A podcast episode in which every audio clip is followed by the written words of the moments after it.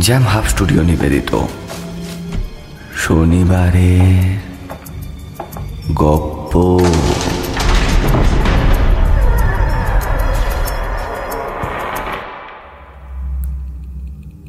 প্রতি শনিবার রহস্য রোমাঞ্চে ভরপুর গল্প দিয়ে সাজানো আমাদের শনিবারের গপ্প শুনতে।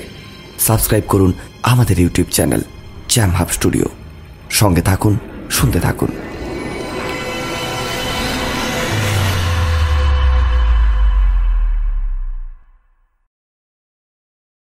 জ্যাম হাব স্টুডিও নিবেদিত শনিবারের গপ্প এই সেগমেন্টে আজকের গল্প। লাল টিপ। রচনা রুবিয়া বেগম। নির্দেশনা ও অনন্তর চরিত্রে আমি, ইন্দ্র। গল্প পাঠে অরূপ। মায়ের চরিত্রে পৌলমী। ও অদিতির চরিত্রে সোনিয়া। আবহ সংগীত ও স্পেশাল এফেক্টে কৃষ্ণেন্দু। শুরু হচ্ছে আজকের গপ্প, লাল টিপ।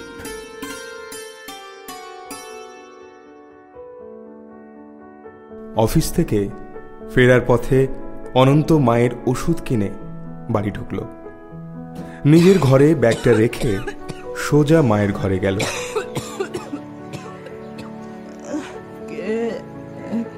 খোকা হ্যাঁ মা।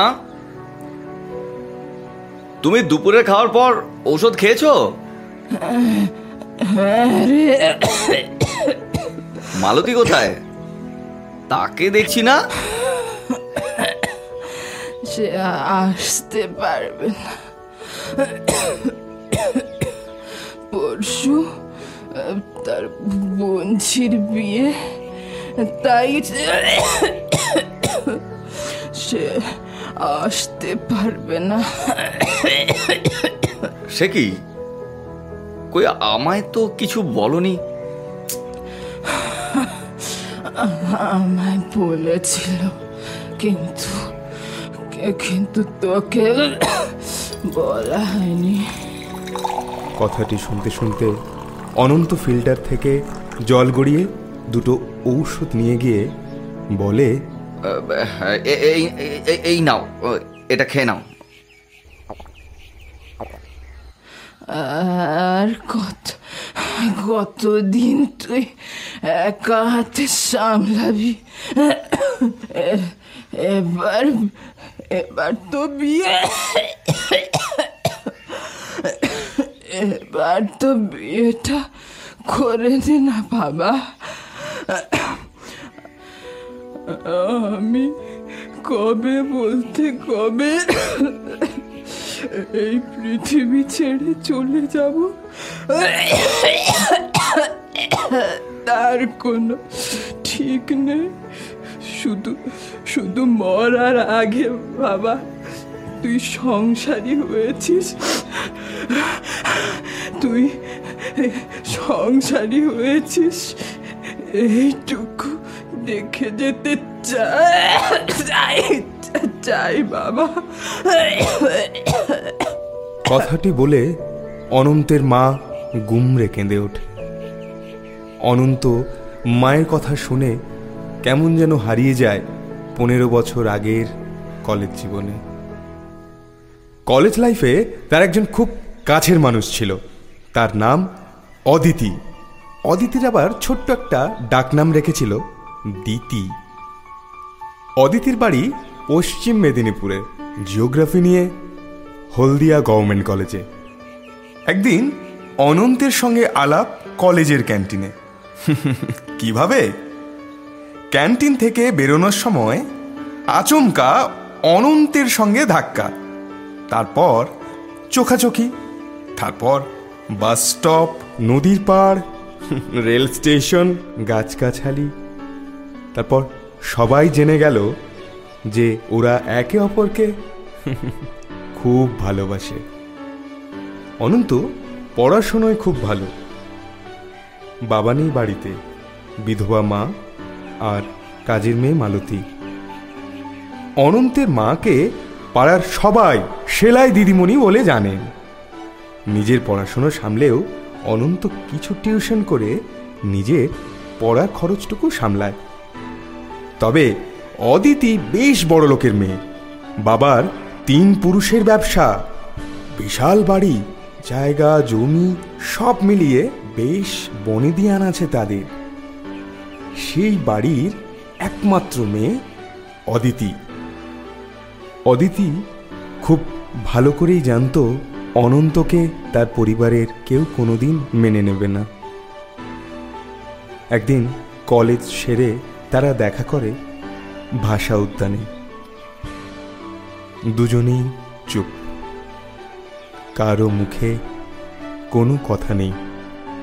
কিছুক্ষণ পর দেখো দিদি। অনন্ত। আচ্ছা তুমি বলো।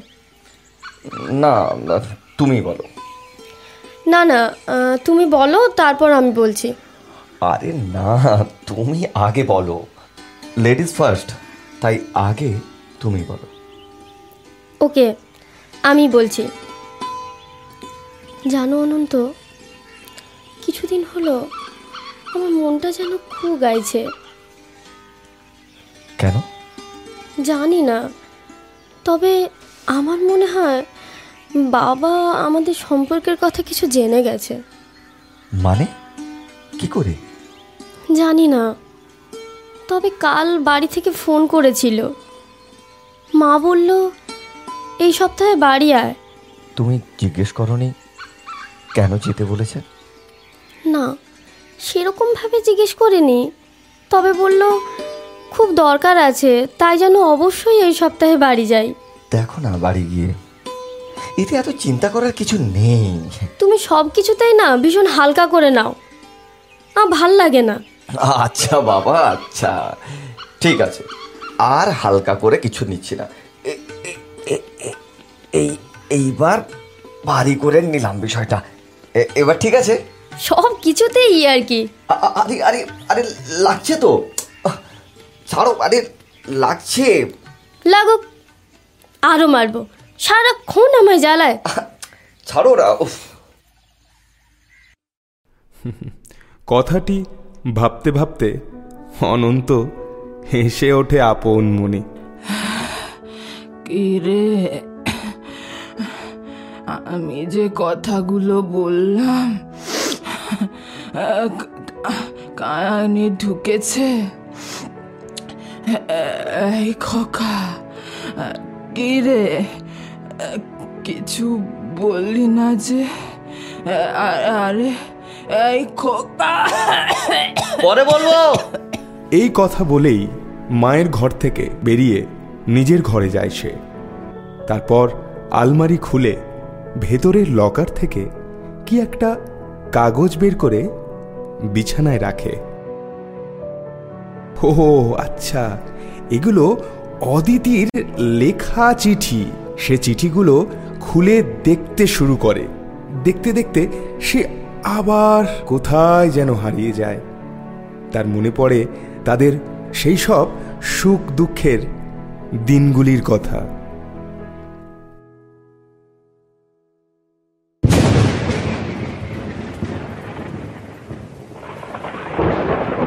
সেদিন সকাল থেকে অঝরে বৃষ্টি হচ্ছে। ঘড়িতে তখন বিকেল চারটা বাজে। জানালার পাশে দাঁড়িয়ে অনন্ত গান গাইছে।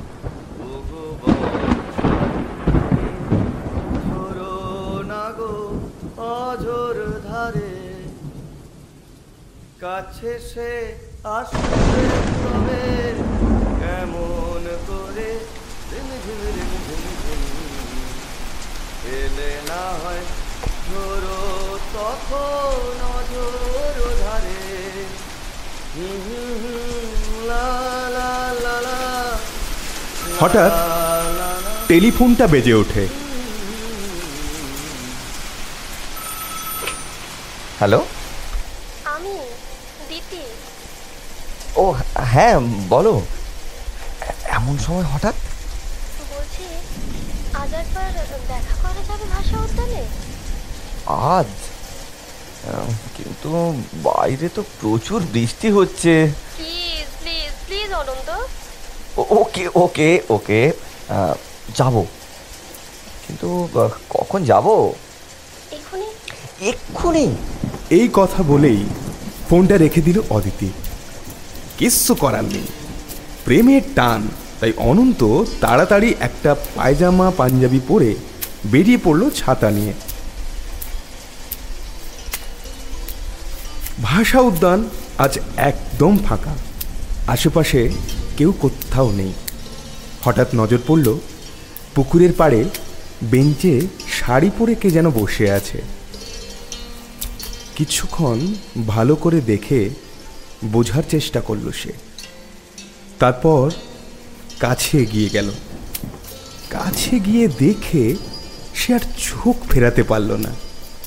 লাল রঙের শাড়ি, পায়ে নপুর, কানে ঝোলানো দুল, হাত ভর্তি চুড়ি আর কপালে বড় একটা লাল টিপ। বৃষ্টির ঝাপটাতে খোলা চুলগুলো মুখের ওপর এসে পড়ছে। কখন যে অনন্তের হাতের ছাতাটা উড়ে গেছে দমকা বাতাসে, সেই হুঁশ তার নেই। ঝমঝমিয়ে বৃষ্টি ভিজিয়ে দিচ্ছে অনন্তের গোটা শরীর। হঠাৎ সে শুনতে পেল, কই? বললে না যে আমার কেমন লাগছে?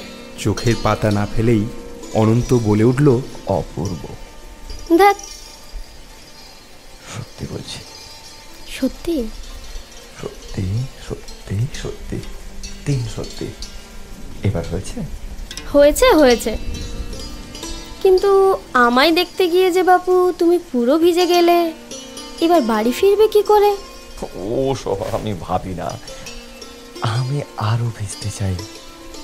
তোমায় সাথে নিয়ে সারাটা জীবন এভাবে ভিজতে চাই। চুপ চুপ। লোকে কি বলবে? পাগল একটা। ছাতাটা ঠিক করে ধরো। এই বলে নিজের শাড়ির আঁচল দিয়ে অনন্তের মাথাটা মুছিয়ে দিতে দিতে সে বলল আমায় নিয়ে চলো অনন্ত। এখুনি। মানে? মানে তুমি তোমার সাথে আমায় এক্ষুনি নিয়ে চলো। আজ এই মুহূর্তে। সেটা সেটা কি করে সম্ভব? কেন সম্ভব নয় শুনি? আমার বাবা মা কেউ মেনে নেবে না আমাদের ভালোবাসা। ওরা কেউ আমাকে তোমার সাথে থাকতে দেবে না। তাই আমি আজ বাড়ি ছেড়ে চলে এসেছি। চলো না আমরা দুজন একসাথে দূরে কোথাও চলে যাই। কথাটা শুনে অনন্ত হতভম্ব হয়ে যায়। সে কি করবে? কি বলবে খুঁজে পাচ্ছে না। সে মনে মনে ভাবতে থাকে, অদিতির পরিবারের লোকের সঙ্গে পাল্লা দিয়ে ওঠার সাধ্যি তার নেই। আবার অদিতিকে নিয়ে গিয়ে সুখে রাখতে পারবে সেরকম পরিস্থিতিও তার নয়। সে কি করবে? কিছুই বুঝে উঠতে পারছে না। সে সব ভেবে হতাশ হয়ে ভাষা উদ্যানের বেঞ্চে বসে পড়ে। অদিতি তখনও বলে চলেছে দেখো আমরা ঠিক ভালো থাকতে পারব। তুমি শুধু আমায় নিয়ে চলো ওদের কাছ থেকে। কি গো? চুপ করে আছো কেন? কিছু তো বলো। কি গো? খানিক্ষণ চুপ থাকার পর অনন্ত বলে উঠল চলে যাও। মানে? তুমি এখান থেকে চলে যাও। কি বলছো তুমি? আমি ঠিকই বলছি। তুমি এই মুহূর্তে আমার কাছ থেকে চলে যাও। খানিক্ষণ দুজনেই চুপ। তারপর অদিতি বলে উঠল ঠিক আছে। আমি চলে যাচ্ছি। তবে কোনো দিন ডাকলে আমি কিন্তু আর ফিরবো না। আমি চলে যাচ্ছি। ভালো থেকো। এই কথা বলেই সে দ্রুত পায়ে বেরিয়ে গেল। পেছন থেকে অনন্ত বেশ কয়েকবার ডাকার চেষ্টা করছিল, কিন্তু সে ফেরেনি। তারপর কয়েক বছর কেটে গেছে। অদিতি, এখন কোথায়? কেমন আছে?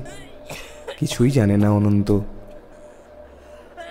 বিছানায় বসে সে চিঠিগুলোকে আবার গুছিয়ে, লকারে ভরে আলমারি বন্ধ করে কল ঘরের দিকে গেল।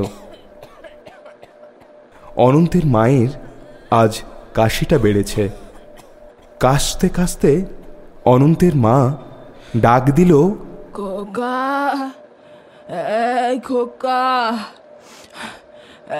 একবার এদিকে আয় তো। আসছি। হ্যাঁ বলো। কষ্ট হচ্ছে?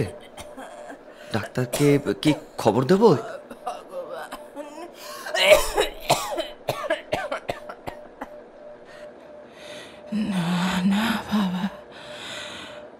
কা- কাউকে খবর দিতে হবে না। একটু দুদণ্ড আমার পাশে এসে বসতো। অনন্ত মায়ের পাশে বসে মাথায় হাত বোলাতে শুরু করে। খুব কষ্ট হচ্ছে না মা? আরে আরে না না। তোর মতো ছেলে যার কাছে আছে তার কি কষ্ট হতে পারে? এ তো এ তো আমারই কর্মের ফল। কর্মের ফল আবার কি কথা? সে অনেক কাহিনী। তুই তখন আমার পেটে, তোর বাবার সাথে আমার সামান্য বিষয়ে ঝগড়া হয়ে, ছাড়াছাড়ি হয়ে যায়। আর তারপর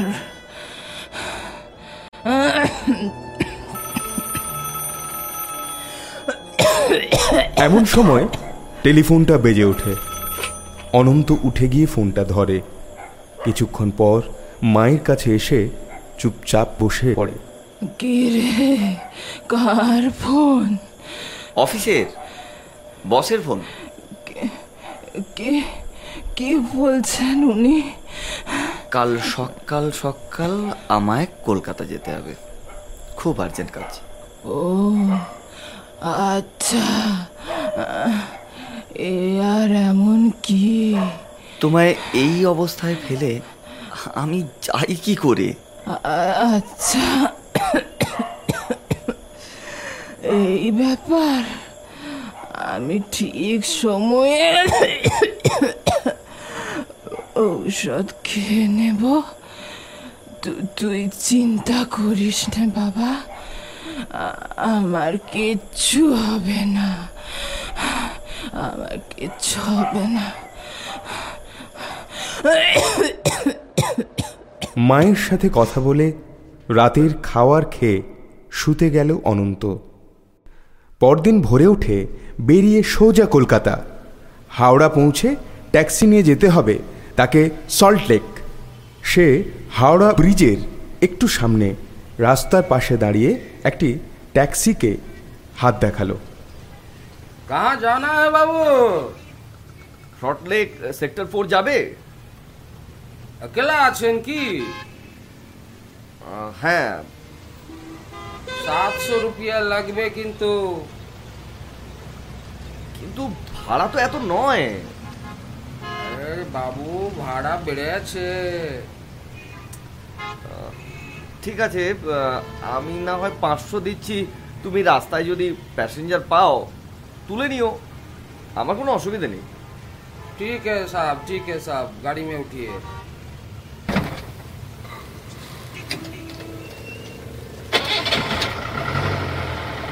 এই বলে গাড়ি ছেড়ে দিল। গাড়িতে উঠেই অনন্ত ল্যাপটপ খুলে অফিসের কাজগুলো একবার দেখতে শুরু করে। কিছু একটা কারণে বড় বাজারে ঢোকার মুখে ট্যাক্সি জোরে ব্রেক কষে দাঁড়িয়ে যায়। তবে তার কোনো দিকে হুঁশ নেই। সে এক মনে কাজ করেই চলেছে। কিছুক্ষণ পর তার মনে হলো, তার পাশে কেউ যেন বসে আছে। কিন্তু তার কোনো দিকে হুঁশ নেই। সে এক মনে কাজ করেই চলেছে। তার মনে হলো তার পাশে কেউ যেন বসে আছে। সে ভাবলো, তাহলে হয়তো ড্রাইভার প্যাসেঞ্জার তুলেছে। সে নিজেকে একটু সামলে নিতে গিয়ে তাকিয়ে দেখে এ- কি? অনন্তর পাশে বসে থাকা সহযাত্রীর দিকে ভালো করে তাকালো। খোলা চুল, লাল শাড়ি, হাতে এক গাছা চুড়ি কানে ঝোলানো দুল। আর কপালে বড় একটা লাল টিপ। এ তো সেই দিতি। অদিতি? সে কেমন যেন দোটানায় পড়ে গেল। কথা কি বলবে? বুঝে উঠতে পারছে না। এর মাঝে সহযাত্রী বলে উঠল কি? চিনতে পারছ না? আরে তা তা কেন? তা কেন দিদি? সরি অদিতি অনন্ত আমি আজও তোমার দিদিই আছি। এমন আছো তুমি? আমি আছি। এভাবে বলছো কেন? তোমার থেকে প্রত্যাখ্যিত হয়ে বাড়ি ফিরে সিদ্ধান্ত নেই বিয়ে করব। তারপর বিয়ে করি। কিন্তু বিয়ের দেড় বছর পার করে গেল। স্বামীর মনের মতো হতে পারলাম না। কথাটি বলেই দীর্ঘশ্বাস ফেলল। তোমার চোখের তলায় এত কালি কেন দিদি? তোমার কি হয়েছে? কথাটি শেষ হতে না হতেই অনন্তের হাতে পড়ে এক ফোঁটা রক্ত। অনন্ত চমকে ওঠে অদিতির দিকে তাকায় দেখে তার চোখের কোণ থেকে গড়িয়ে পড়ছে রক্ত অনন্ত ভয়ে শীতকে ওঠে বহে বয়ে সে অদিতিকে ছোঁয়ার চেষ্টা করে কিন্তু না সে কোনোভাবেই অদিতিকে ছুঁতে পারছে না অনন্তের গলা শুকনো হয়ে গেছে হাত পা কেমন যেন অবশ হয়ে আসছে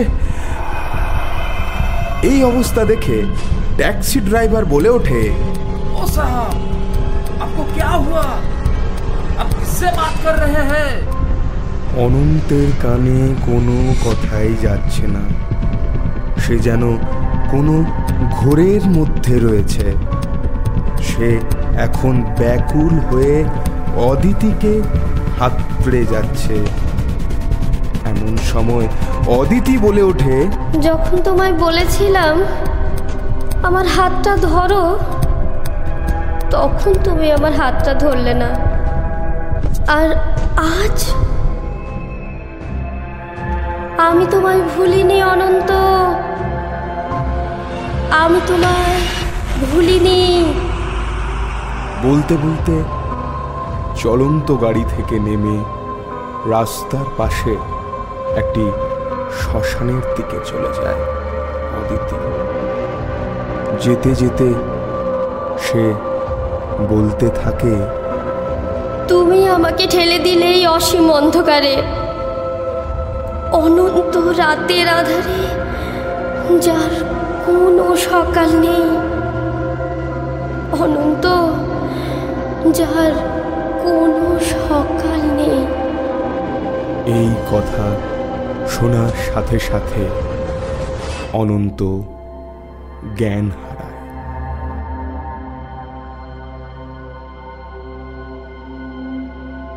তার জ্ঞান ফিরতেই সে দেখে অফিসের নিচে সেই ট্যাক্সিতে সে শুয়ে। সাহাব আপ কিসে বাত কর রহে থে? অনন্তের চোখের সামনে ভেসে উঠল সেই খোলা চুল কানে ঝোলানো দুল আর লাল টিপ পরা অদিতির মুখ। সাথে সাথে সে আবার যেন শুনতে পেল অদিতির তুমি আমাকে ঠেলে দিলে এই অসীম অন্ধকারে। অনন্ত রাতের আধারে যার কোনো সকাল নেই। অনন্ত যার কোনো সকাল নেই। এতক্ষণ শুনলেন রুবিয়া বেগমের লেখা লাল টিপ।